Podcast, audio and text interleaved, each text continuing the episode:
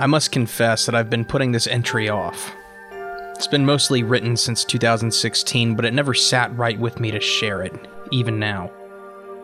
Truthfully, I expected the next entry in this series to be a borderline self-help rambling about how to weather a spiritual desert, never thinking for a moment that perhaps I might need to consult God in prayer before proceeding with a series overtly dedicated to Him. I confess arrogance in that respect. God saw to it that my mind was changed. As a month ago, just before setting out to write what was supposed to be the 16th episode, a disruption occurred.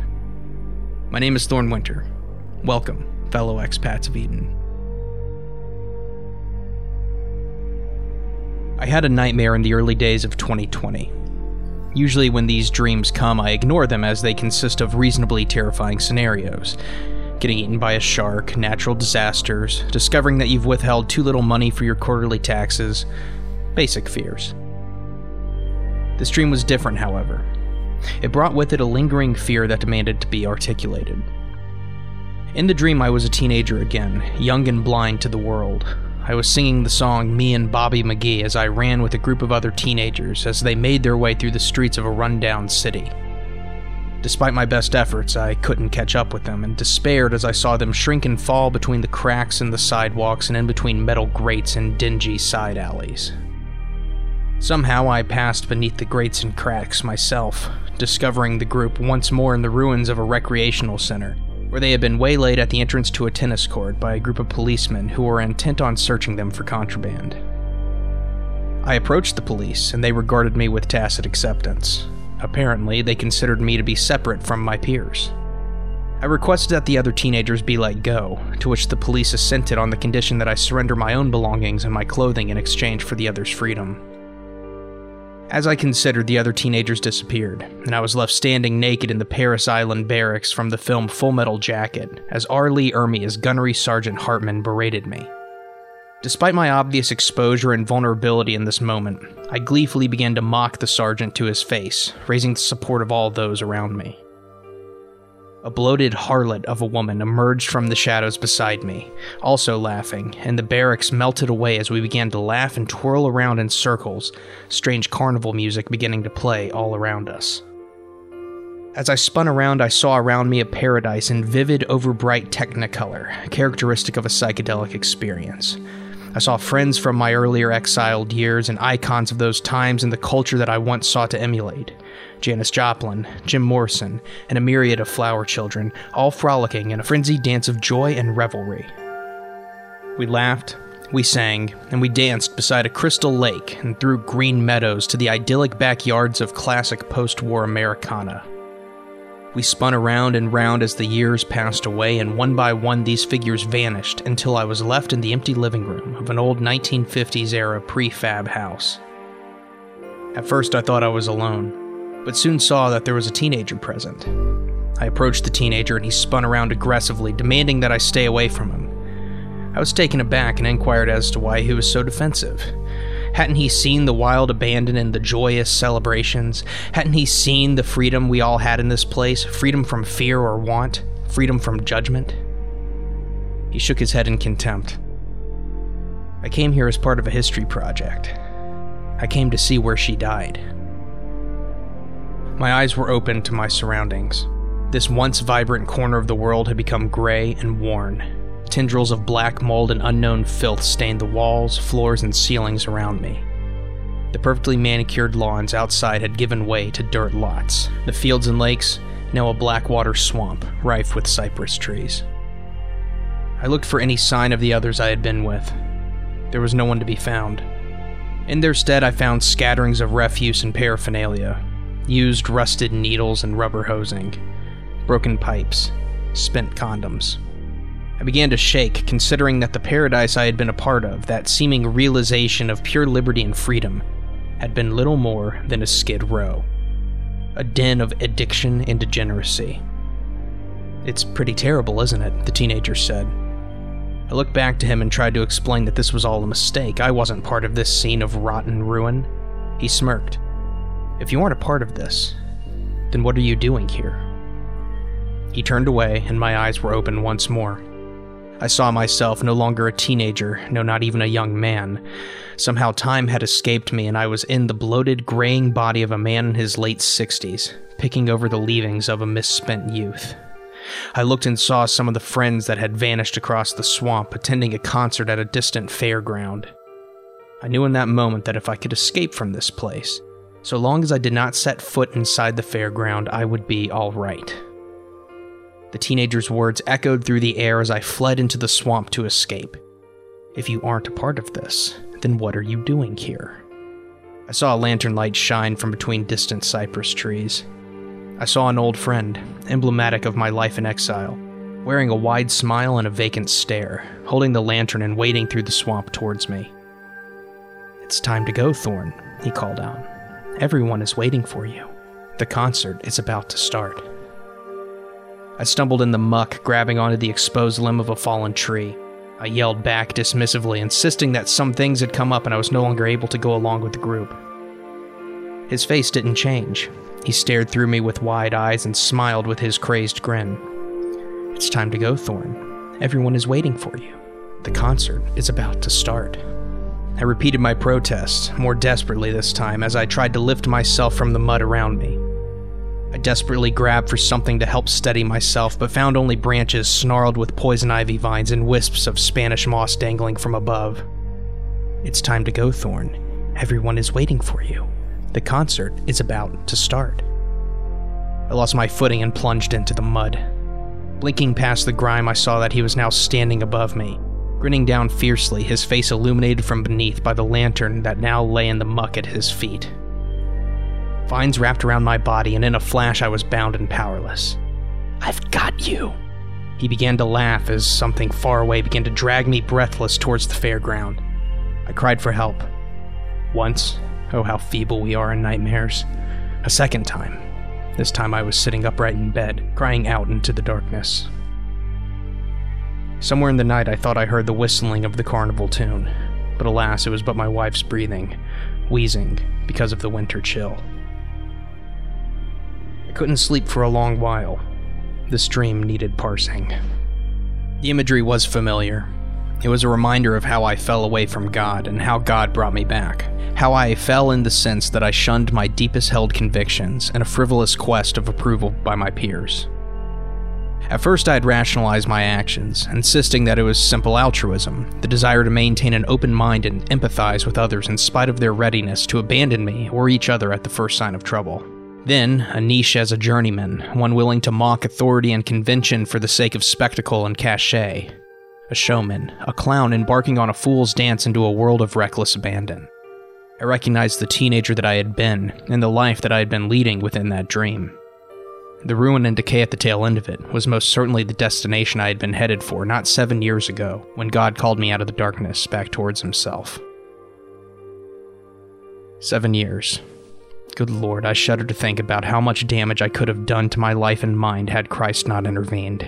How much potential could have been lost. How many blessings foregone in the pursuit of pleasure. I don't have to consider for long before the answers come to me. Friends and acquaintances from that time have borne examples of that hellish could-have-been life. Persistent fear and paranoia, financial ruin and despair, early graves so soon abandoned and overgrown, the lingering sense of loss of what could have been. A walk with Christ has removed me from those trails by necessity, removed me from those lives by force at times as the condemnation for my newfound path rang full and clear in my ears, the accusations of being a bigot, the vitriol at a moral stance misunderstood, the passive comments as though I were not present, the ceasing of calls and contact, the friendships grown cold. From time to time I'll hear a song from those days, and the memories will come flooding back. The names and faces that marked a season of wandering and introspection, the searching out of self, that desperate desire to beat the wind, to live free as if there were no tomorrow, that sense of a tribe searched out and found, and lost once more. There is a place in my heart that goes back to those strange trails far from the beaten road, where time seemed to stretch on forever in a haze of reckless abandon. There is a lingering gloom and regret over that season, an ever-present duskiness that pervades the memories. I wonder that we did not perceive the darkness of the season for what it was, though perhaps it takes redeemed spiritual eyes to see. Just a few weeks after this hellish vision of a life not lived, I woke up on a bleary Monday morning to find a message on my phone. There had been a death. A name from long ago. So long ago that it took me a moment to process. Absent any details, I wondered and prayed for God's mercy. In the back of my head, the music started to play once more, and I said with no hesitation, knowing full well the path that I was diverted from, "There, but for the grace of God, go I." Years ago, in a drunken state as I laid my head to rest, I had a moment of the uncanny, where I felt as though I were no longer myself, and an internal compulsion posed a haunting question to me. Are you ready to meet God? I lied to myself, ignoring my inebriation and the utter shame I was bringing upon myself. Yes. Yes, I am. I passed out. When I woke up in the morning, I learned that one of our modern gods had fallen. A man who could rightfully claim a spot as a cultural icon and wellspring of inspiration for generations of artists, succumbed to illness and passed away. I did some research, as I often do in the wake of a high-profile death, to see where he had placed his faith during life. I saw a pattern that I have seen so many times echoed in celebrity memoirs, and heard from the lips of those I hold dear. A story of grappling for meaning in the face of sure conviction that there was something grander beyond this sphere. A story of degradation transpiring in its pursuit. A story of dissatisfaction. And ultimately a looking back to the past and wondering where life had slipped through one's proverbial fingers. This man had dabbled in Buddhism, nihilism, Satanism, and Christianity before concluding later in life that he knew he could not claim to be a full atheist, but said of the question of God, "Don't even pose it to me." By this writing, there seems to be no indication that he ever truly addressed that question or realized an answer. The implications of this should shake each and every one of us to the core, because this was a man who had attained everything that our world tells us that we should want, and he died still searching for that inexplicable last piece that would have made the entire puzzle make sense. I'm a filmmaker, and that means I'm a student of pop culture for better or for worse. In my studies, I've pored over the lives of the quote-unquote big people throughout history, the veritable movers and shakers, and I have found that this pattern of searching in the face of deep existential angst but never finding repeats itself time and time again. Errol Flynn comes to mind. For the uninitiated, Errol Flynn is best remembered as Robin Hood, a heroic and romantic swashbuckler on the silver screen who starred in countless films over his storied career. Of course, his on-screen character posed a stark contrast to his actual life. He was a drunk, an addict, and a womanizer with a career of philandering so storied that his sexual escapades gave rise to a modern colloquialism. However crass, it is now a common utterance in many social scenarios, quote-unquote, in like Flynn. The man bragged and boasted about his quote-unquote wicked, wicked ways, the settled title of his autobiography, as the publisher would not allow for it to be titled, quote-unquote, in like me. But those who knew him best, and indeed those who partook in the reading of his memoirs, reflected that he was a deeply troubled man grappling for purpose in all the wrong places. What's more tragic, he knew it. He knew he was looking for something deeper. He knew that there was something more, and yet he forewent the numerous quote-unquote come-to-Jesus rock-bottom moments in his life, including statutory rape charges that shipwrecked his entire career, until he finally lapsed into legend. More recently, a well-known stuntman famous for his work on a prank television series, deeply troubled, deeply depressed, searching for purpose and never finding it, killed himself and a passenger after driving his luxury sports car, drunk, at 130 miles per hour off the road into a tree. In the years leading up to his death, it seemed like he was also afforded those come-to-Jesus sort of rock-bottom moments as well. I wonder in my heart of hearts if these men were ready to meet God. The answer is not mine to judge, merely to ponder and posit an educated, scripturally-based, hard-truth guess. Probably not. This is a tough subject to approach, but it's one that eats at me day by day.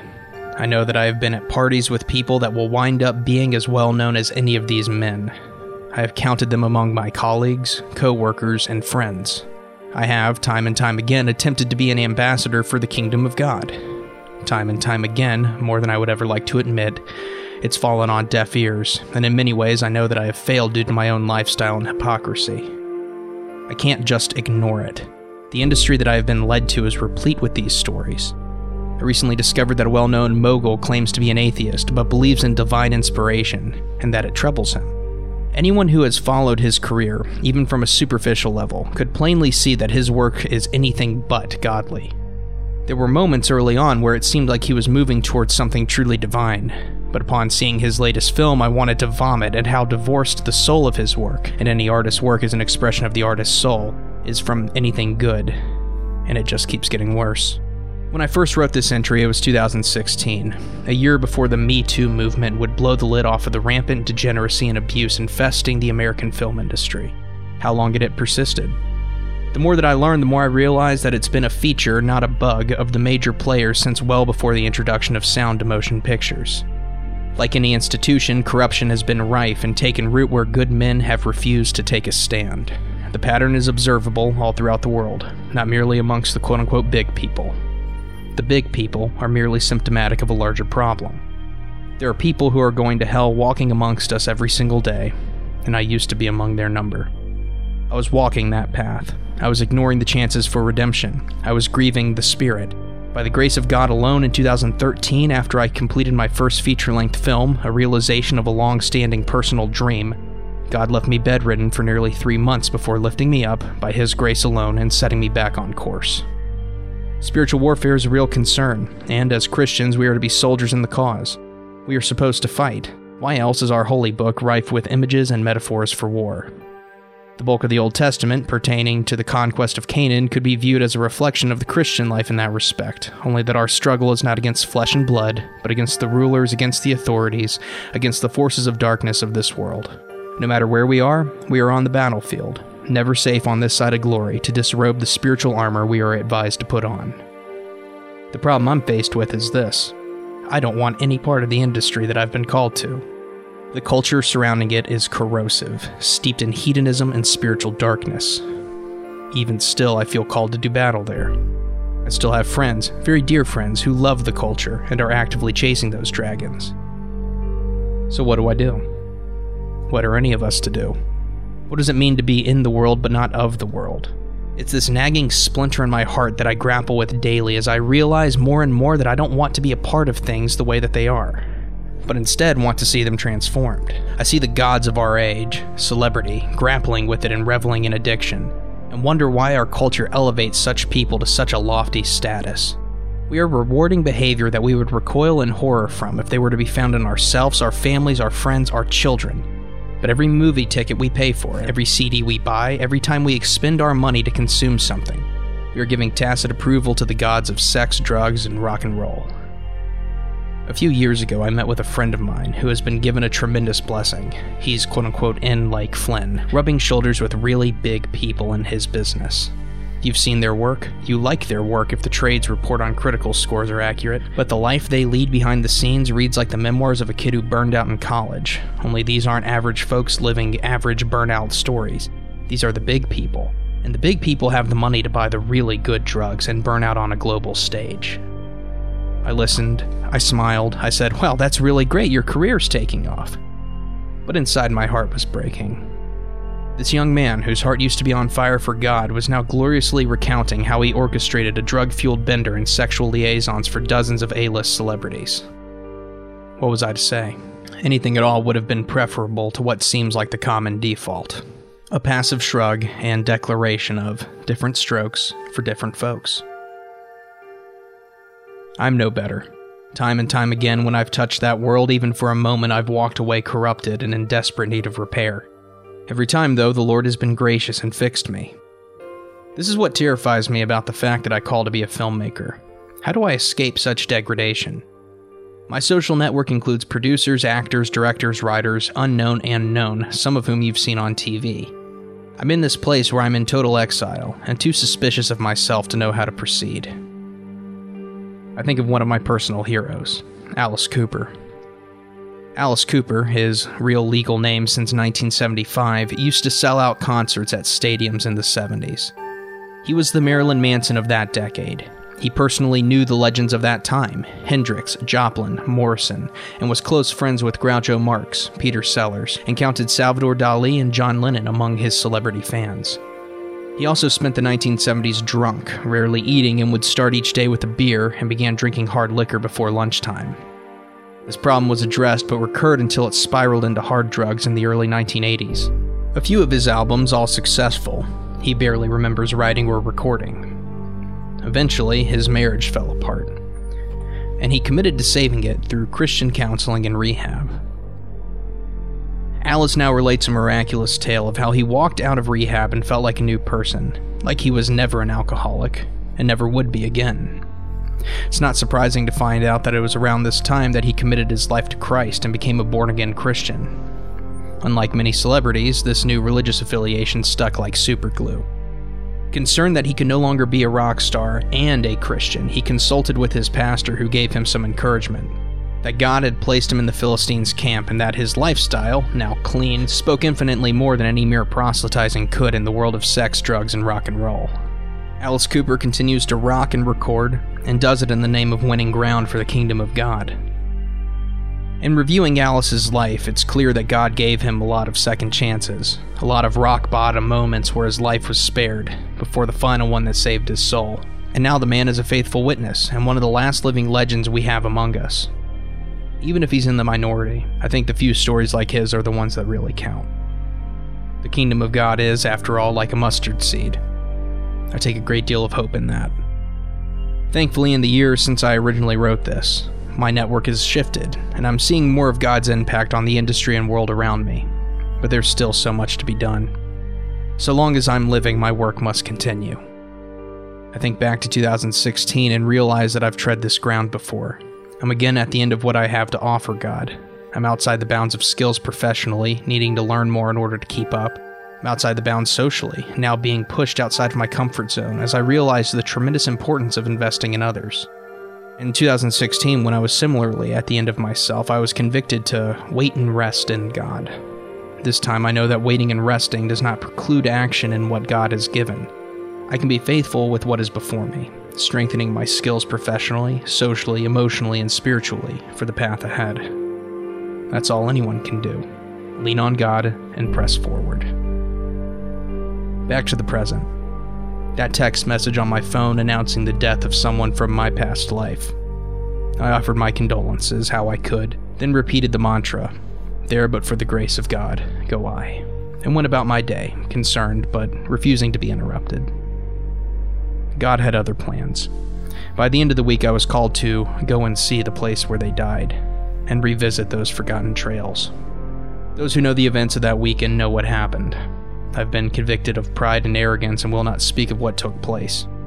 I will, however, give my assent that there is indeed much work to be done, and I have the lingering conviction that God called me out of deep darkness to return 7 years later with a lantern and a rope, as well as the mission to be salt and light where both are desperately lacking. For so many years, I looked back upon my life with disdain, isolating myself from the industry and culture that I've been called to.